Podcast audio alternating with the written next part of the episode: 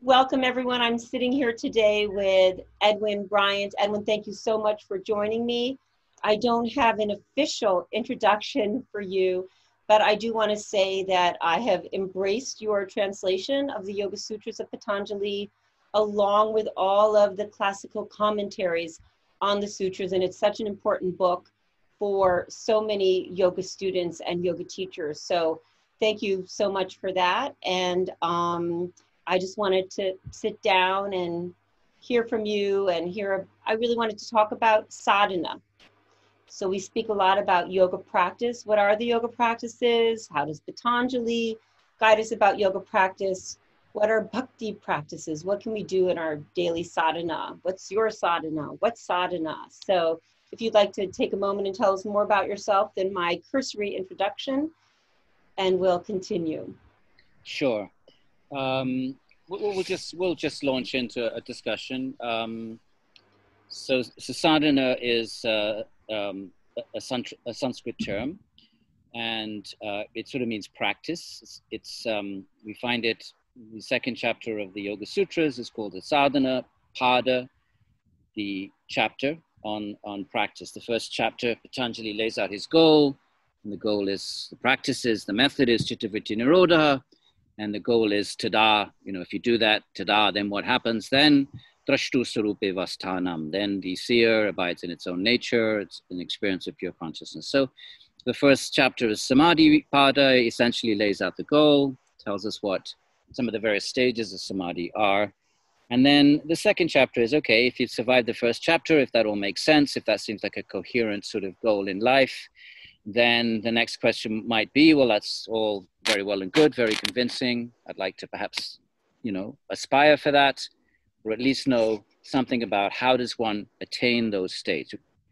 Uh, we clearly we can't just sit down uh, unless we and, slide into a state of chitta vritti nirodha. And if we can do that, and occasionally do read hagiograph- hagiographical accounts of people that do that, then probably it would be because of, of, of, of practices sadhana in a past life. So we get to the second chapter, and he, he, he initiates that with, a, with another word for sadhana, which is kriya. Kriya just means, comes from the root kra, kri, which is the same root as karma. So kri is to do. So kriya is an action. So what do you do? What is an action? What actions do you do? And so then we have the second um, we have the second chapter of the Patanjali Yoga Sutra, and um, and and then it, and, not, and and the ingredients of chapter two are not the goal; they're just the the the, the preparatory work that we need to do in order to, to, to create a state of pure sattva in the mind, because the state of chitta vijnana is a state of pure sattva. And so there are various kriyas that we do. We starts off with tapas, tapaha, uh, which is um, basically control of the senses. Tapahas, tapaha means to control the senses, to control the desires, uh, but the desires are in the mind, and those and those desires are fulfilled through the senses. So whether you want to whether you want to frame it as a control of the senses or a control of the uh, desires in the mind, the two go together. So the so ultimately, it's it's a control of the desires in the mind, and so therefore, when desires in the mind uh, arise and later on in the chapter what do you do vitarka badhane what do you do pratipaksha bhavanam then you uh, you know I, don't know if you're familiar with the sutras and pratipaksha bhavanam. What happens in vitarka badhane when sort of thoughts pertaining to desires the opposite of the yamas? So uh, thoughts of violence or non-truthfulness or sexual uh, you know indulgence or possessiveness or the whatever is is contrary to the five yamas what happens when those those thoughts arise in the mind pratipaksha bhavanam you apply jnana to them you consider the consequences we'll talk more about that considering the consequences means being you know apply knowledge to them apply wisdom to them so we'll we'll revisit that. Uh, but but so so, so he starts off with uh, with three kriyas. For whatever reason, he chooses three. Later on, he's going to talk about the eight limbs of yoga, and the same three are going to resurface in the second limb of the niyamas. So um, the commentators don't really say why did he select these three and not any other three. One commentator, as I recall, says you know somehow or other they're particularly important, but uh, I, I don't recall a a deep conversation or a deep discussion in the commentaries as to why these particular three were selected. but that doesn't matter. That you know, that's just a. But these three were selected, and the first is, is tapa. Notice the very first word in the entire chapter is control of the desires. There is no yoga without the desires being controlled, because yoga is mostly about cultivating the state of sattva, and sattva means not rajas or tamas, or at least a minimization or a control of rajas and tamas, and and and desire is raga, which is the same root the same word as rajas. Rajas. So therefore, that's what is sattva already present? it's potentially present and latently present in in every, in all the mind of all beings. Yes, uh, we, everybody has a chitta. All all beings, you know, trees and bugs and ants, and and the chitta is made of prakriti, subtle prakriti. It's actually quite sattvic compared to let's say the body or the objects of the senses but the the chitta is potentially you know made of sattva rajas and tamas. So krishna in the gita says you know these three are always in competition with each other. So sometimes sattva arises and we have our sort of lucid moments and our moments of detachment and compassion and love. And then rajas takes over and we become frenzied and desireful and running around. And then tamas sometimes kicks in we become depressed or vengeful or angry or destructive. So the gunas are in competition. But yoga is about uh, creating a lifestyle that maximizes sattva. We can never be totally free of the other two unless you're in a state of chitta vritti nirodha, then it's 100% sattva, 100%. Uh, because even the slightest 1% of rajas would create vritti and, and, would, and that vritti would, would, would capture consciousness. So the consciousness would be vritti sarupyam, verse 4. It would be absorbed in the vritti rather than svarupa vastanam, so in Patanjali and yoga then, and now remember there's different kinds of yoga, and um, we're talking about Patanjali yoga. That's the only yoga that's a Chitta Vritti Nirodha yoga. Jnana yoga is not a Chitta Vritti Nirodha yoga.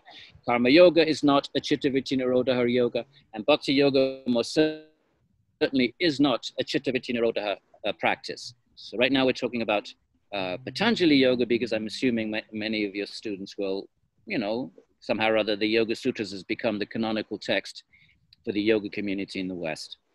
So it kicks off with, uh, but all, but one thing they all they all do agree upon are certainly these three ingredients, Kriya Yoga, and and there's no question about then the control of the desires.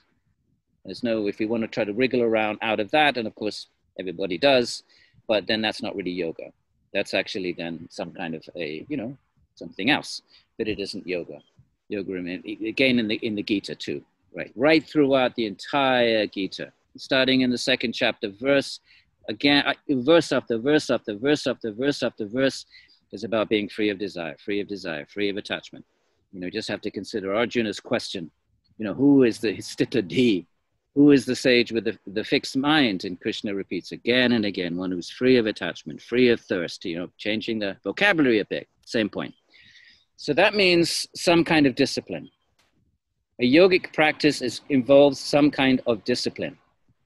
Whatever we've done to yoga in our new in our new age, you know, you know, sunset on the beach yoga, whatever the heck, it, it, it, real yoga, whether it's Jain, Buddhist, even right-handed tantra, even left-handed tantra, involves discipline.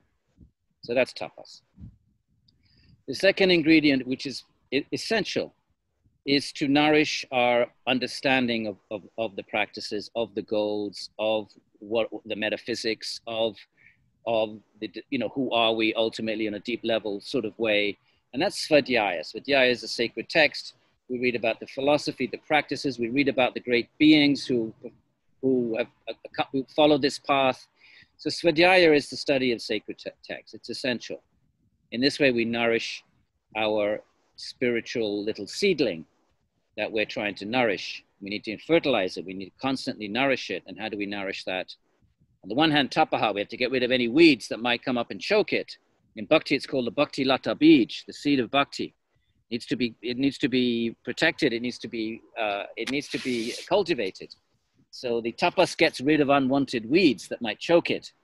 But then we need to also add some, some, we need to nourish it in its own right, not just to get rid of weeds. So that's the svadhyaya.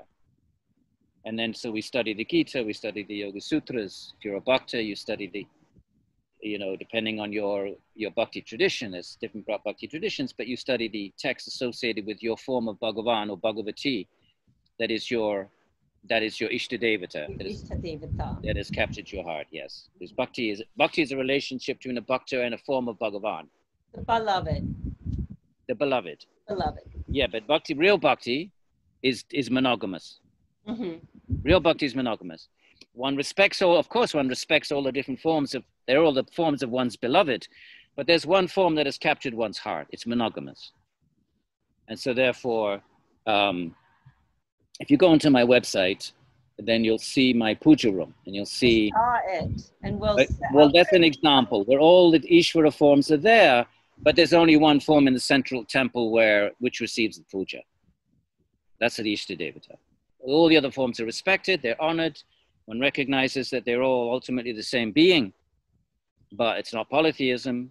But uh, so bhakti, so uh, and so therefore we'll, we'll, get hang on, we'll get to that because we're going to get to the third ingredient of, of, of Kriya Yoga. So swadhyaya means the study of jnana texts, and a jnana text is something which primarily focuses on the Atman. A jnana bhakti texts primarily focus on Bhagavan. Of course, they have jnana in them, but if we want to just sort of make simple, you know, uh, they're very porous. I'm not trying to make hard and fast boundaries. But if we want to think, talk about Patanjali and yoga, it's really a Chittavritti Nirodha yoga. It's complete and utter cessation of every, all, all mental activities. So when you say Atman, you mean it's talking about the individual yes essential path or the the innate the being being the ultimate monad that is you and that is distinct from me because you're conscious of you you're not conscious of me you might be making inferences about me by looking at my face, by sort of making inferences about some of the things I say, but you're not conscious of what's going on inside my mind or inside my body. So you're conscious of you. And mo- almost, almost most Indian philosophy, the Atman is an individual. In Buddhist, Jain, uh, most Vedanta, certainly yoga, and certainly Sankhya. It's eternally individual.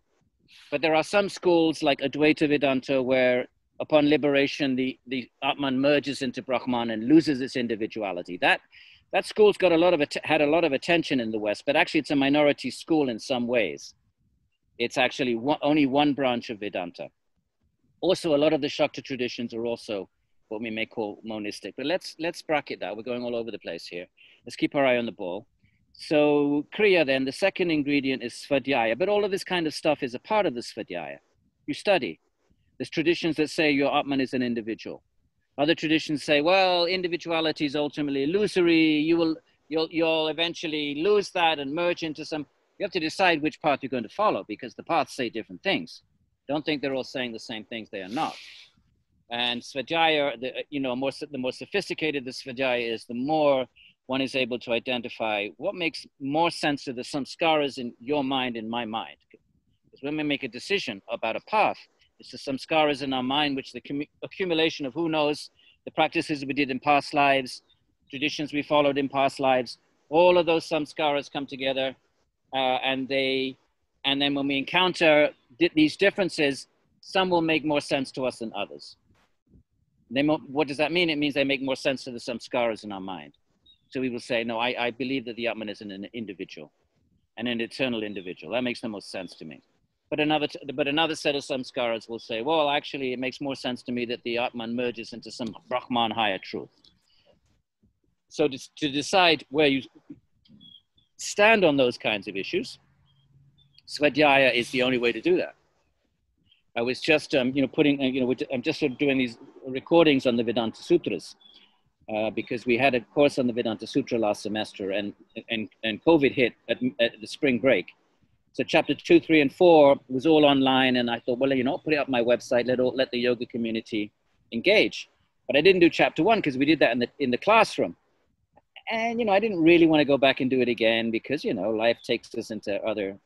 But anyway, I thought, look, this is it's going to be up there forevermore. You know, in case anybody's interested, let me let me re-record chapter one. So I'm now back in chapter one, and you know, the second, the third verse is Shastrayonitvat that how do we know these things? How do we know what Brahman is from the scripture, which means Svadhyaya? I'm connecting all this now to Svadhyaya.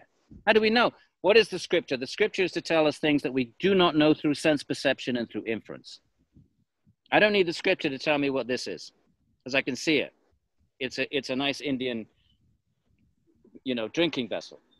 I, I, and and and if I didn't know what it was, I don't need the scripture to. I could make an inference. I could say, well, look, it's got water in it it's you know it's sitting next to a speaker who's probably going to get a, a, dry throat and even you know well you could say someone might never have seen a shape like that before and it doesn't look like a western glass so then you make an inference anumana anumana now we don't need scripture uh, for things that about which we can do we can know through pratyaksha and about which we can know through anumana so what do we need scripture for things that we cannot perceive shabda things shabda. that we can't perceive like Brahman. We can't perceive that what is the cause of this world.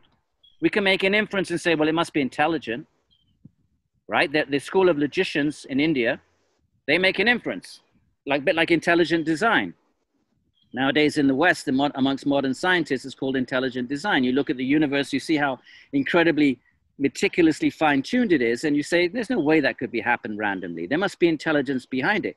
Well, you could make that an inference, but that's all you can do. You don't have you have no idea what that nature of that cause it that that that being is.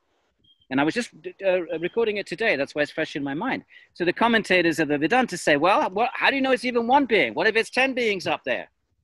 You know, even Descartes said, how do you know it's a benevolent being? What if it's a demon? What if it's an alien? All right, so there's, we can say, inference can say there must be intelligence, but it can't say anything more. So therefore, how do we know what that first that cause is? How do we know what what consciousness is? The scriptures tell us, and that's svadhyaya. Now, the scriptures say different things. Buddhism is saying something very different about the about the self, than Vedanta, than yoga. There are differences. So you so then one has to decide, okay, am I the difference between an intellectual and a yogi is that an intellectual just keeps reading everything, reading everything, and, and it's just stimulated by the intellectuality of it. It's not, it's not engaged, it's not sort of committing to anything. That's an academic. I'm an academic. So my, most of my colleagues are just, um, they, they just take their pleasure. They, they take their, their rasa, they take their, their, their, their taste in life is pure intellectuality. But a yogi is someone who commits to a path. So that, that was, so which path then? which path? Are you just going to blindly just sort of flip a coin, or are we blindly just going to follow the first person with a big beard and a saffron robe? Or are we going to engage in svadhyaya and, and, and, and, and make a rational choice between Buddhism and, the, and even within Buddhism, there's many different schools of Buddhism, and then Vedanta, there's different schools of Vedanta. And then, of course, Bhakti. If you're going to go for Bhakti, who's going to steal your heart? It's going to be Devi. It's going to be Kali. It's going to be the beautiful Lord Shiva gracious, magnanimous Lord Shiva? Is it going to be Narayana with all his majesty? Is it going to be little Krishna who hides his majesty and, and pees on the floor? Who's going to capture your heart? And, that, and how do you know all of that? Through Svadhyaya. So that's the second, that's the second ingredient in the verse number one, uh, two, one, number one in chapter two. When we'll do the third one and then we'll, we'll stop and you can, you can see where, where you want to go. So the third one is Ishwar Pranidhana, which is bhakti. We've already said a few things about that. You surrender to Ishvara. And, uh, and then the Vyas says this is a bhakti vishesha. It's a kind of bhakti. It is bhakti, special kind of bhakti. And what is bhakti? Bhakti, actually, bhakti, bhakti piggybacks on svadhyaya. The first step of bhakti is hearing. Of course, for them it was hearing. For us, it's reading. Because, you know, before the printing press, you know, most anywhere in the world, but certainly in India, you know, a few Brahmins had some, some manuscripts, but the vast majority of people were receiving this through he, through hearing orally. So, so what is bhakti then? It is a relationship with uh, a, a, devotional surrender. Uh, initially, it's just a surrender because one is suffering and one, you know, surrenders to higher power. But eventually, that so initially it's because of suffering. It's kind of self selfish motives. All yoga begins with suffering. Yes. All, all and selfish motives. And so, of course, but, but high level selfish motive. Yes. High sattvic selfishness. Yes. The desire for liberation is a sattvic desire. It's aklishta. It's aklishta. Aklishta. It's not klishta. It's aklishta. Mm-hmm. So let's just to wrap all that up then. So the Ishwar Pranidhana then is about uh, uh, finding an, the, a form of Ishwar that you fall in love with. Now, it's you know, obviously for many people in India, that's just inherited from your family, but and it's kind of cultural and not not you know, it's more just piety and people go to the temple and just like like like anybody does and just ask God for stuff. But but deeper level bhakti is, is not like that. It's not about asking God for stuff. It's about it, it's about completely surrendering, accepting whatever God, you know, whatever one's situation is and trying to actually not, not just engage God to become free of suffering, but to actually develop love through acts of devotion. We approach God, and we, uh, and so that that requires a, a a if you go deep, it requires a a, a particular form that that one becomes attracted to. And then that it may be the one meets a guru, and then the guru then belongs to a lineage, and then one accepts the form that's that's worshipped in that lineage, or it may be from Patanjali says Svadhyayat, Ishtadevata Samprayogaha. He says you can find your Ishtadeva from study, so that's study can also you know give that. And so we read the books and we and we just start we start thinking, well, Krishna is really cool. It's it, it's trans-rational. That's a trans-rational thing. Love is a trans-rational. It's beyond reason. There's nothing rational about Krishna peeing on the floor of the of the gopis' homesteads. There's nothing rational about saying God does that. That's pure revelation. Okay, over to you. Uh, so let's see. Um, Swadhyaya. So Swadhyaya would be the Agama. Yeah, same thing. It's called uh, Agama. It's called Shabda in other in Vedanta. It's called you know Shastra. Um, there's many different terms for, for it but essentially it's agama, it's words, uh, because um, that's that's another way of knowing something, something you can't see, and something you can't make inferences about. Well, how do you know it? Well, in this case, what about things that are beyond, you know, beyond this world, beyond, you know, uh, beyond perception? Well, the words of the uh, the words of Ishvara in the form of, of, of the sacred texts. That, that's another way of knowing. Now, whether you, now the actual word in Sanskrit is shabda, so Vedanta calls that shabda, but Patanjali calls it agama, yes, but it's the same thing. You can okay. also call it shruti, shruti, that which was heard, mm-hmm. that which was handed down orally. You can call it smriti, that which was remembered. But all of it is, all of the common denominator of all these terms is it involves words. The common denominator of pratyaksha is it involves the senses. The common denominator of anumana, it, it's deductive reasoning. But the, the third form of knowledge in Patanjali whether you call it agama or shabda or smriti or shruti, it all, it all involves words. Whether now for us it's written words, it's still words. For them it was oral words, but it was but but it's words. And our attraction to the path that we choose, you said it's samskara. So it has its root in the karmashaya, it has the root in our past actions, our past experiences. Yes, but at some point there's got to be the first the first samskara. You can't we can't we can say okay past life okay, but what about that life? Well, past life okay. At some point there has to be the first samskara, and samskara doesn't just magic manifest in the mind. There is no magic. Uh, this is matter, subtle matter. A samskara is subtle matter. So just like mat- gross matter is neither created nor destroyed, nor is subtle matter. Therefore, there has to be the first samskara that come let me quickly finish, that comes from the outside. And that's the teacher, that's the guru. The guru is the one who, and that's why we honor our gurus. Because for many of us, they gave us the first, we, we don't know if we practiced in a past life or not. We, we, how do we know that? Maybe we did. We'll never know that unless you can revisit your past life and develop the siddhi that Patanjali talks about. But if, you don't, if we don't do that, how do we know? So, but what we do know is that our, our, our teachers, instead of just sitting in the cave with their japa, absorbed in the bliss of the holy name uh, uh and their blissful practices. This is like the Bodhisattva of Buddhism, the Jivan Mukta of Hinduism, came out, and they some of them crossed the ocean, and they came and they they didn't have to. Why did they do it? Because they're benevolent being, and then they and they spoke, and those words entered our ears, and it, and, and it went down into our hearts. And some of it and for, for many and some of us took those seed, those words became the bija. They became the seed which slowly manifested into for some of us took over our entire life. And we became sadhus and we became bhaktas and we became yogis. So where at some point that that uh, the word has to be there has to be that first word that enters the whether this life or a past life it doesn't make any difference. The principle, the mechanics is the same. It has to come from the outside. That's why we honor our teachers. That's the honey. The honey poured into the ear and the heart of the of the shishya. Yes. Of the student. So yes. the guru, the teacher, compassionately and generously shares. Yes. And awakens the longing, the interest, and the desire. Yeah. Well, it could be awakened, but it could.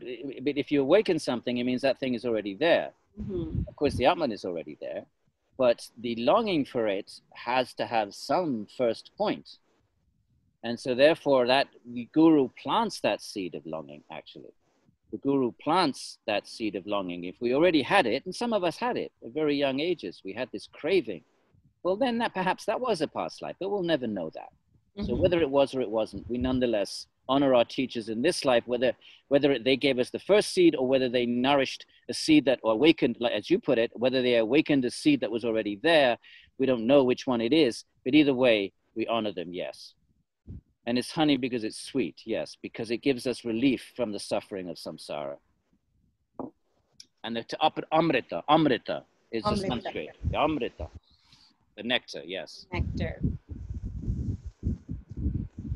So your journey began on a bhakti path and you moved towards learning more and towards Sanskrit and translations?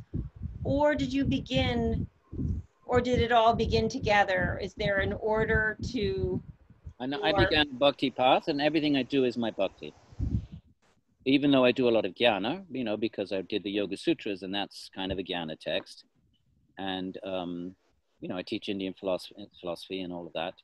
But it, for me, it's all. I always find a way of connecting it to bhakti. I always find a way, even if I'm teaching. I, I, I, honor the tradition. If, if a tradition is jnana, I don't try to superimpose things upon it. I don't try to you know add things that are not there. I try to be very traditional, but I always find ways of connecting it all to Ishvara. Because most Jnana traditions do have Ishvara. Patanjali has Ishvara. Very, very minimalistically, we can say. Yes. Very underdeveloped, but he's there.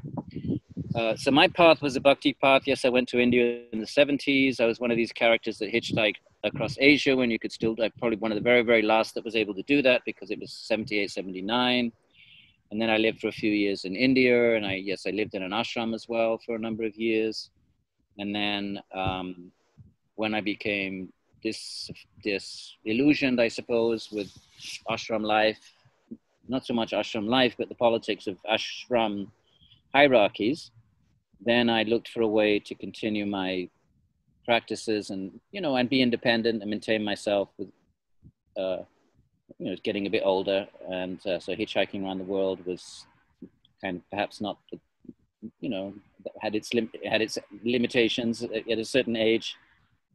So then I somehow or other the doors of academia opened for me, and um, I, I, you know, I got fellowships and grants and all the rest of it, and here I am as a as an academic. But I, I you know, so I suppose I do a lot of jnana, yes, but it's all it's all bhakti. My practice is bhakti. My, my heart practice is bhakti. And I, I have, you know, I, I have a fairly, a fairly strict morning, morning sadhana, which is how we started our conversation. Yes.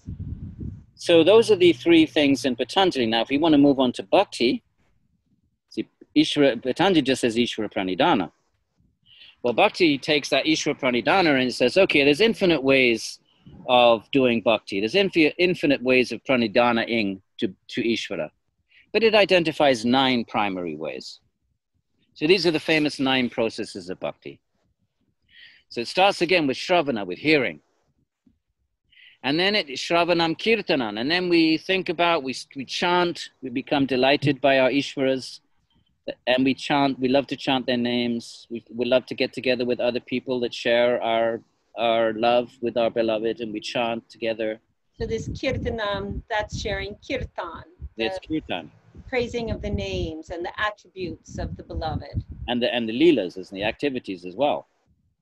So some of the little songs we sing have little snippets of activity, right? So Govinda Jaya Jaya Gopala Jaya Jaya. What is that? Well, Govinda is the Gopala is the is the one who protects the go, the cow. And the Govinda is the one who oversees the cows. So what, what has that got to do with it? Well, where's that come from? Well, it comes from the stories, the activities of when Krishna descends into the world. In the Gita, Krishna says, one who understands my activities and birth, such a person is liberated. There's a little glimpse of that even in the Gita. So bhakti then has the nine processes, which involve things like, you know, uh, worshipping the deity. Smaranam. Smaranam, remembering. Very good. Always remembering Bhagavan all the time. See, the, all of the yoga processes involve some kind of, me, of memory, or meaning keeping a certain type of thinking present in the mind. That's what we mean by memory. So in Nirodha, in Patanjali Yoga, what, what, do you ha- what do you have to remember? Well, the Nirodha Samskara has to remember to Nirodha all the other Samskaras. That is a kind of memory, mm-hmm. right? The minute there's some vritti, then the Samskara has to jump on it. In Jnana Yoga, you have to niro- you have to constantly keep a type of memory of the Jnana, of the truths of the Upanishads. I am Atman, I'm not the body, the world is temporary, the world is ephemeral, desires never satisfy, desires are illusory, they are ungrateful masters, they never live up to their promises. All of this is jnana. And then in karma yoga, we have to keep all of that, plus add to it, well, what is my duty? What is my duty? And in this situation, at any situation, at every moment, and am I doing this duty without any attachment to the results? That's a type of memory. Call it mindfulness, if you will, but mindfulness is memory. Keeping your presence there, keeping witnessing, watching. Is desire creeping into my activities? Karma yoga, if you want it to be to act in the world, has to be free of personal desire. And what is bhakti then? It's keeping your Ishvara in mind all the time. So all of it involves memory, but different use of memory in the different yoga paths. Go ahead. You, you were going to say. I was going to say Krishna.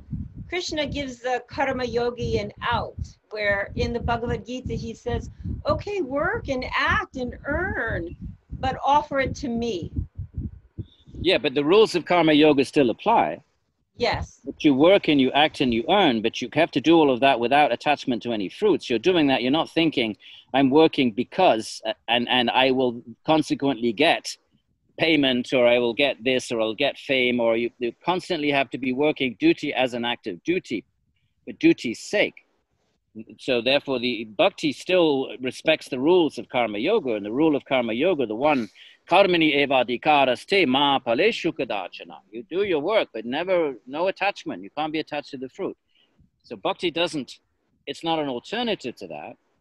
Bhakti takes that and then adds a whole other dimension, which is now do your karma without attachment to the fruits. And by the way, karma yoga itself is based on jnana yoga. So each one is based on the, on the previous one. That's why we, the Gita starts with jnana. You're the Atman, you're eternal, no weapons can kill you. All of those first, you know, 20, 30, from 211 to about 230. It's all jnana yoga. Then we get this transition to karma yoga. Bhakti then says, okay, now you've got keep your jnana foundation that you are the Atman, you're not body mind. And you know, and the goal of life is to seek truth and not to chase ephemeral pleasures and desires. That's the foundation. That's jnana. That's the foundation of all, everything, even Patanjali, the foundation. Then Gita introduces his new teachings of karma yoga, which were not really there in the other te- older texts. He even says, Krishna says, these teachings got lost. I'm reintroducing them. He says himself in chapter four. So that's acting in the world, but without attachment. Fine. But then, but then the whole the, the bhakti takes over the whole Gita. And bhakti is okay, you do those two things, but now do it all as an offering to me in addition to that, in addition to keeping the jnana in mind, in addition to doing your duty very scrupulously with not letting any personal desire, but desire means body mind desire. It's okay to desire God, that's a whole different thing. And offer it all to me. Yat karoshi, yad asnasi, yad johosi, dadasi yat, yat tapasyasi kaunteya, tat kurusva madarpanam. Whatever you do, whatever you eat, whatever sacrifices you do, whatever tapas, even tapas, you, tat kurusva, do that, madarpanam, but offer it to me. Chapter 9. Beautiful. Yeah. Thank you. So, how can you know many seekers right we're we perhaps rejected the religion or the ritual or the belief system of our upbringing.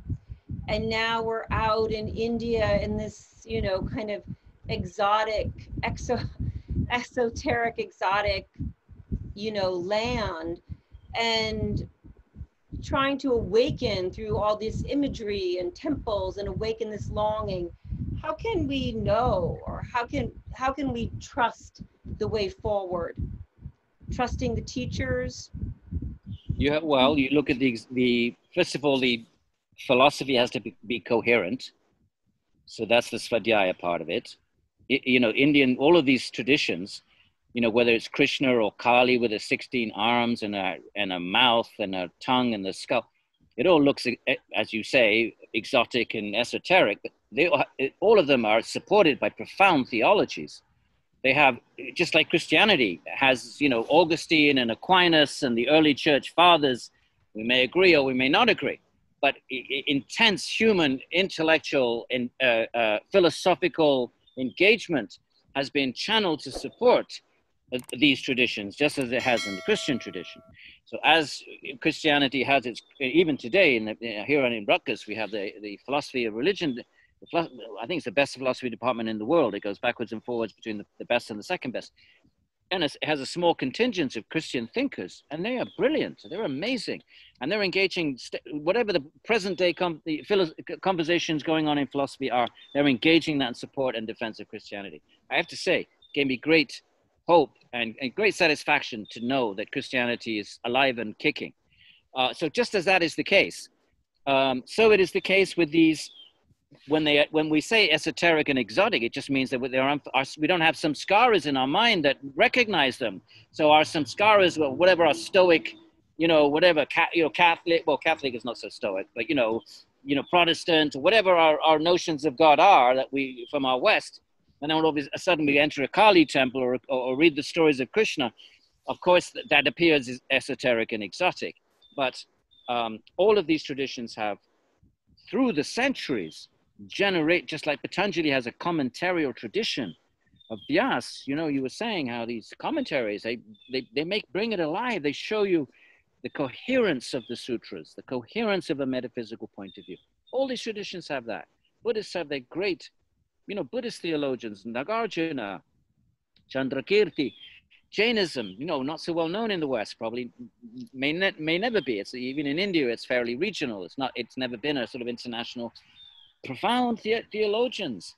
And likewise with all these bhakti traditions. So if you have an intellectual disposition, you'll want to read the philosophical basis for these traditions. If you don't, and there's no reason why one has to, then it'll be more of an emotional response, perhaps, or a heart response. And uh, uh, so, how do you know? You know, you'll never know until you experience it. It's like, how do you know there's a China?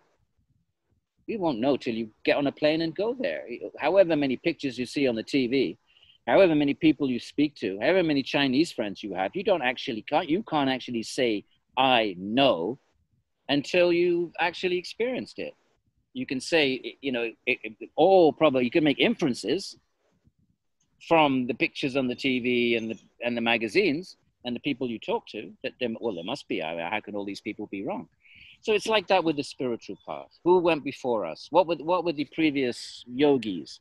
What are their stories? What are their lifestyles? What are their behaviors? What, are the, what is the community of present day uh, members of this community? You know, if there's a guru, what's his ethical behavior? What's his ethical behavior? Ethics are fundamental to this. Is the person free of ego? Is the or is he trapped in some big, you know, jet setting lifestyle? Like so many of uh, you know gurus uh, uh you have been since the 60s so you you you, you apply you trust your heart you apply you apply reason and then you you start to do some practices and just like asana you know in the beginning you you know it was kind of painful but you know got something out of the first few classes and you kept going. So you have to get something out of it too and that that also reinforces but ultimately it's all faith until you get to the grand finale. It's all faith. Yeah that we should be clear about that People may say they know, but they don't. They believe. Until you actually had an experience of the Atman or of, or your beloved Krishna or your beloved Devi or, or your beloved, I'm a Krishna bhakta. But, but, but, you know, until you've actually had the darshana, it, it's faith. But it's, that, that doesn't make it faith that's uninformed. Everything is faith. Materialism is faith. You want to be a materialist? That's faith. You want to be a hedonist? That's faith. Because it's faith. It's faith. Oh, faith. Hedonism is faith. Faith that my desires will what will somehow satisfy me. These are all we, we navigate this world based on faith. So we get so we get to choose our faith. That's all it is. So that and there and and we have these tools like Svadhyaya, and uh, you know experience coming from our own practice, the exemplars, the, the the community of people that follow this both present and also in the past. We read their stories, and we we we bolster our faith with all of this. Thank you. So if someone wanted to begin to, well, I think there's a there's such a strong idea now that people can practice asana and somehow they're consuming and swimming in the giant in a complete and total ocean of yoga. Uh, maybe they're mistaking the just the part for the whole is um, do you see a change in the road up ahead? Well, I used to take a very holier than thou, condescending, sort of judgmental, puritanical attitude and stick my nose up at all of that. And, and I've learned to be more humble and uh, a little bit more humble, I hope, and recognize that also from sort of being involved with the yoga community accidentally actually uh, for, for a quarter of a century now. And I, I begin to see over that period that even if someone has the purely physical asana connected uh, reasons to take up yoga, they simply want a, even a sexier body, right? Let's just call a spade a spade. They want, you know, somehow or other, they, they want to do yoga so, so that they can in, increase their desires, their ability to, to enjoy, right? Yoga is about tapaha, we just discussed. But let's say that you start off from that place. I've seen that just the practice of yoga, it seems to me, I, mean, I'm talking about you know, sort of Iyengar, you know, the Krishnamacharya's. I'm not talking about hot yoga or naked yoga or any of that stuff. I'm talking about the sort of, let's call them the more ortho, you know, the, let's say something that came from, you know, the Orthodox, Krishnamacharya was Orthodox Hindu, even, and Shivananda, not even, but Shivananda too, very Orthodox, you know, these great beings. So that whatever their disciples, the yoga that filters down from them, I've seen people that follow those and they'll they slowly become more and more and more sattvic without realizing it. I mean, I'm putting that label on it. I'm putting that category on it. And what happens when sattva starts to increase? One of the qualities of sattva is knowledge.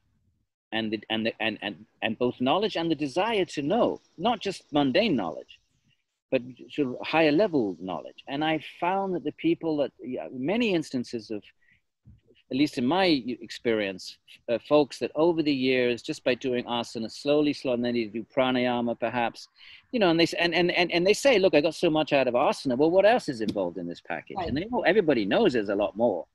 And slowly they become interested. Slowly the mind becomes attracted because it, you know, a little bit starts to become more sattvic. And slowly, slowly, slowly, then they start to develop a little svadhyaya. And then once you start developing svadhyaya, then things take off from there. So I now come to I've come to the position that even if 95% of people are doing this physically, it's better to do this than, than, than, than, kickboxing or other forms of, of exercise because at least yoga will, will contribute to the development of sattva. That's a long answer. And it is impacting. Can I just say one thing though, Kiki? Yeah. Sorry to interrupt you. Krishna says in the Gita, Manusyanam sahasrezu kaschit yatati siddhaye Yatatam api siddhanam kaschid mam, something, something, forget. Out of thousands of people, only one yes. is going to be interested in spirituality. Yes. Out of many of those, only one even knows Bhagavan. So it's, it's a given. It's always going to be a minority that are going to go deep.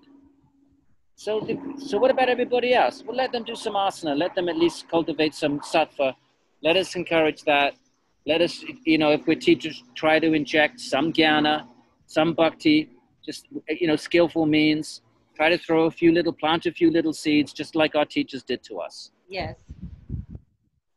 And the desire grows because I think even the most satisfying asana, at some point it no longer satisfies, but there we are in the yoga with so much more to learn from. So people are coming into the to the ocean and they have a chance to experience more.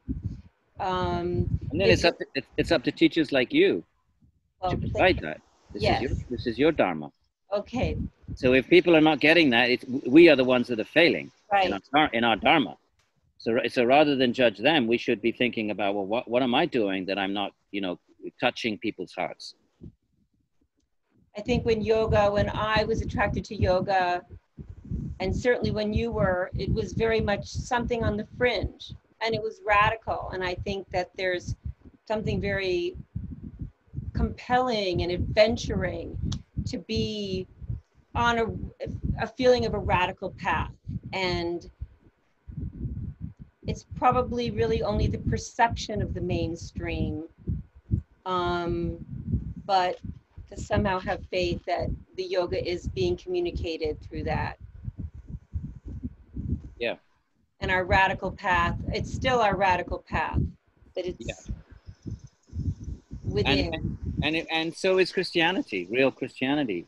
I mean, what did Jesus say? Give up all you have and, and follow me. That's radical. So it's there in Christianity.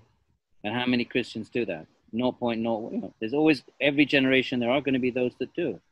The same with yoga. So it's up to us. Do we want to be those? Do we want to be those individuals that really give everything to it. And the more we give, the more powerful we become to touch other people's hearts.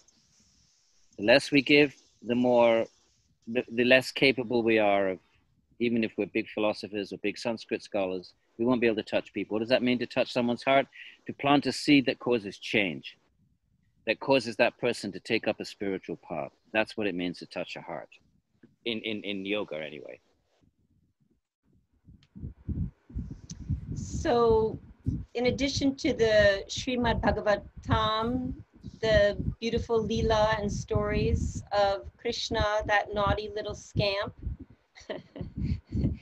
um, are there other uh, bhakti poets and other inspirations or delights for you that you would recommend that might be less known to us? Well, I mean, I'm at the point when, you know, I'm at the point now where I, you know, I, I don't, I think kind of a vanaprastha, you know, stage of renunciation where, yeah, I've been studying for 40 years. I don't, I don't need to go jumping around anymore. I do if I teach and I, you know, if I, to the, to the extent that I, whatever I need for my teaching, but I, I'm completely, all my needs are fulfilled in the Bhagavata Purana. And I, I could, I, I could swim in that, uh, you know, uh, for the rest of my, my life. Um, obviously, there's other beautiful poetry by Mirabai and Surdas, and you know you can download some of this now from the web. The Ramayana is always going to be a, a, just a wonderful story, and you know, I, from my own Swadhyaya, I would never anymore. I just read the Bhagavatam, but because I'm an academic, so I still I get the chance to sort of create courses, and then I can't just teach the Bhagavatam, although I do a lot of that so I'll I'll I'll, I'll I'll create a course where I'll get to read the Ramayana again, you know, for the sixth or seventh or eighth or tenth time, and I'm very happy to do that. So the Ramayana is beautiful stories. All of the stories are wonderful, and you know the philosophy. I teach Hindu philosophy, but um, you know at some point you find your canonical text, and you go deep in that. You know, and to some extent, of course, the Gita is too. I'm working on the Gita now. It's like a trilogy there's a sort of three part, the Yoga Sutras, and then the Bhakti Yoga book, and then and, and working on the same thing, all the traditional commentaries on the Gita. So that you know, so I so that keeps me. That's going to keep me closely connected to the Gita for a few more years. But if the question is in my private space, in my personal space, when I'm not teaching, when I'm not sort of thinking about what what what am I what's my dharma, what do I need to bring into the picture for teaching, it's just my pure me and Bhagavan was Bhagavata Purana. There's nothing, I, I need nothing else. And I find that a, uh, for me, a challenge with the Bhagavad Gita is that it's kind of a Dharma Shastra. It's about a society from long ago. It seems to support a caste system. How can we, what, what advice would you have to awaken a, a more freedom or love for that? It's a, it's a martial text. That was always a turn off to me. We're on this battlefield. Well, because it's a Dharma text, then Dharma means doing your duty in society. And the societal duties in any society, actually, but ancient India thought of them in sort of, uh, you know, divided them into four basic types of things.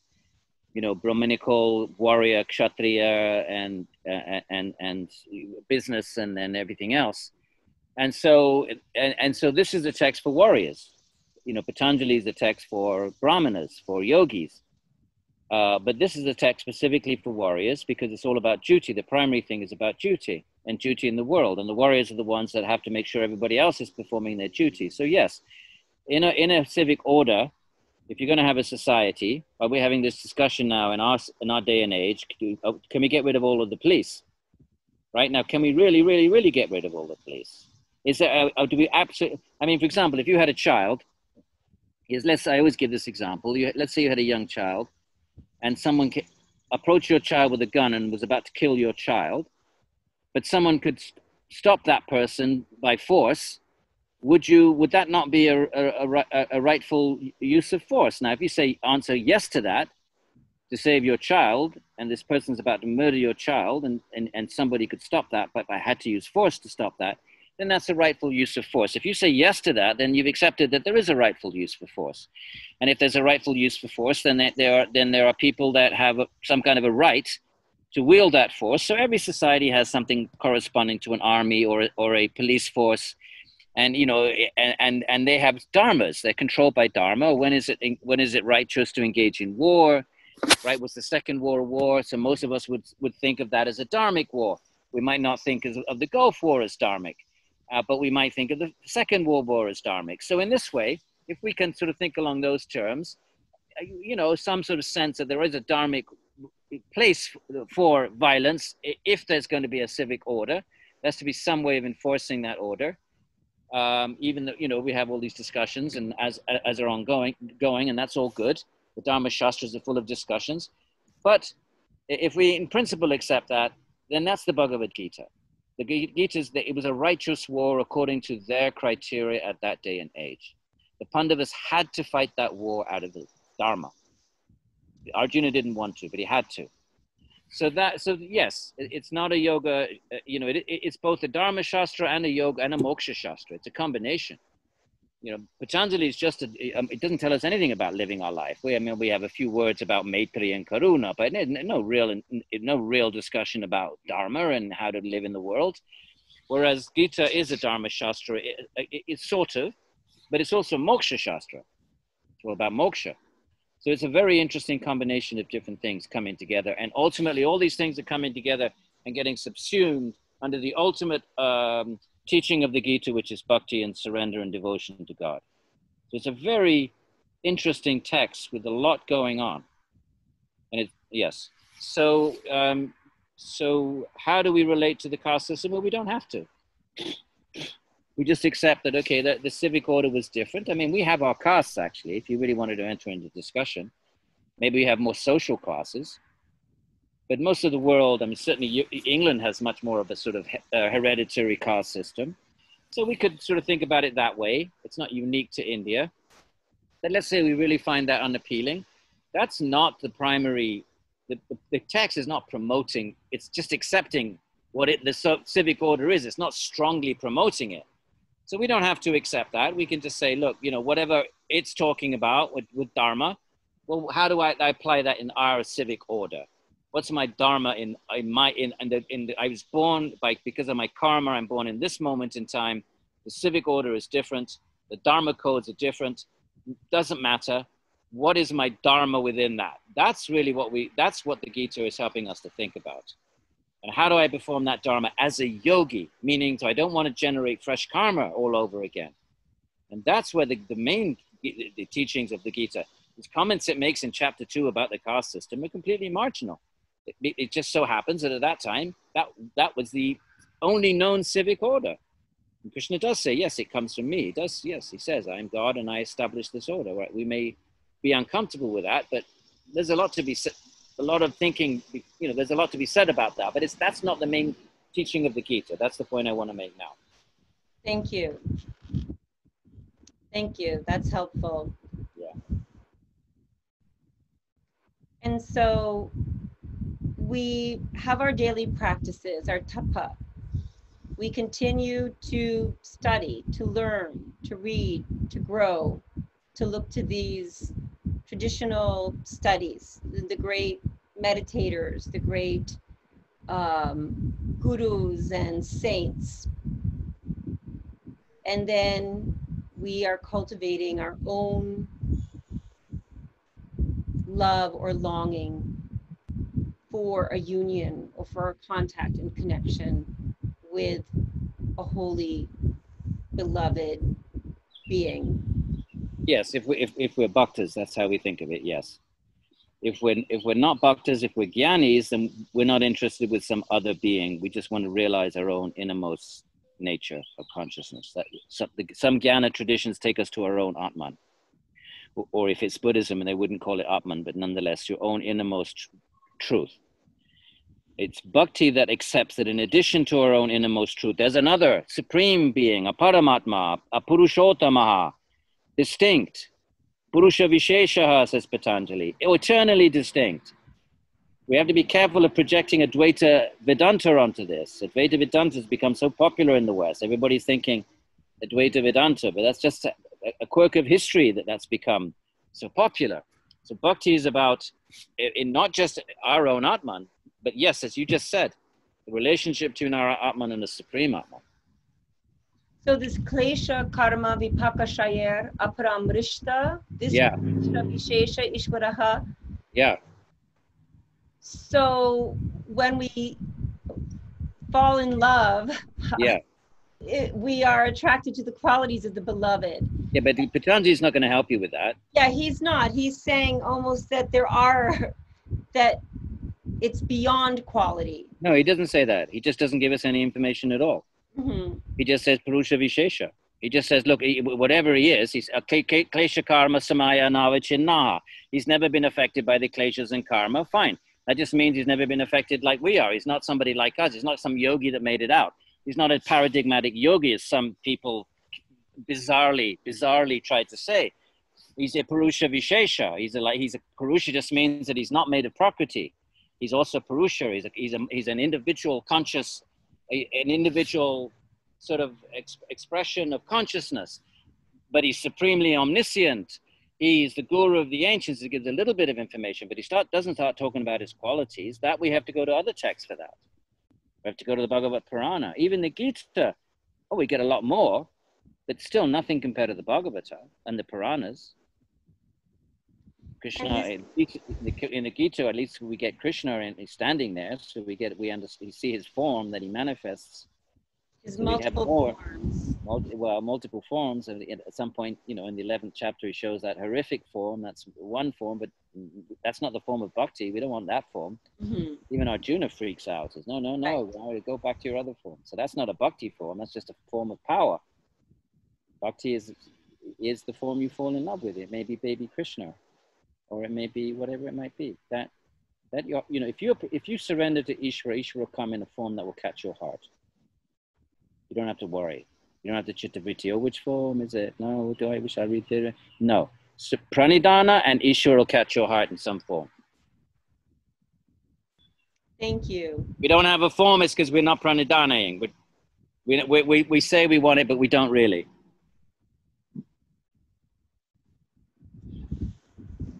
We don't want it yet, maybe. yeah, and it, it's all good. At least, even if we know that, even if we, even if we just say, "I hope one day," that's all. That's good. That's honesty. That's humility. Even I think it we, was Saint Augustine. He said, "Oh God, make me chaste and good and pure of heart, but not yet." But not yet. Not yet. Did he say that? Yeah. In his confessions. Something in that he wrote. I remember studying that years ago. I thought it was quite witty, like By pithy and on, uh, pithy and honest, yes. yes, make me all these things, but not yet. Let me just enjoy. And I love this story. I heard Swami Dayananda tell a story of Vivekananda when um, his guru was ready to give him, you know, moksha. And Vivekananda said, No, no, no, no, I'm not ready. I'm not ready. I have responsibilities at home. Um, and then the rest is history. Yeah. Well, we're very fortunate if Krishna, ta- if Ishvara takes everything away from us. In the Bhagavatam, it says if Krishna, if Ishvara blesses you, he'll take everything away. He'll crush your relationships. He'll take away everything that you're clinging to, and you'll be thinking, God, why are you doing this to me? Why are you doing this to me? I'm so devoted. Why have you done this to me? But that's actually the blessing of God. He'll take away all of those things we cling to, and then we have no option. Especially, especially if we're bhaktas, then we turn again to Him, even though we might be a bit annoyed. that's a special blessing. Thank you, Edwin. Welcome. Thank you for joining me today, and I'm so happy to meet you. Um, and it means a great deal that you sat with me today and you shared your time in your beautiful garden and all of your studies and devotion. Enjoy your, prasad. It is a prasad of course. your of your own devotion. Enjoy your sa- your sailboat. Thank you. and um, may may you if you feel like your path is bhakti it sounds to me like from the tone of the language and the tone of much of what you said that you you clearly have a bhakti disposition then the way to nourish that is is is shravana. Is is to read and deeply uh, you know you probably already have some kind of an attraction to some form of bhagavan so just start reading more and more and more because that's what love is right? When you love someone or you just want to hear about that person and you know mothers love their kids and they love to hear everything their kids have been up to and so on and so forth. So that's same with, with bhagavan. I wish you all the best. Jai Shri Krishna. Jai Shri Krishna. jai shri krishna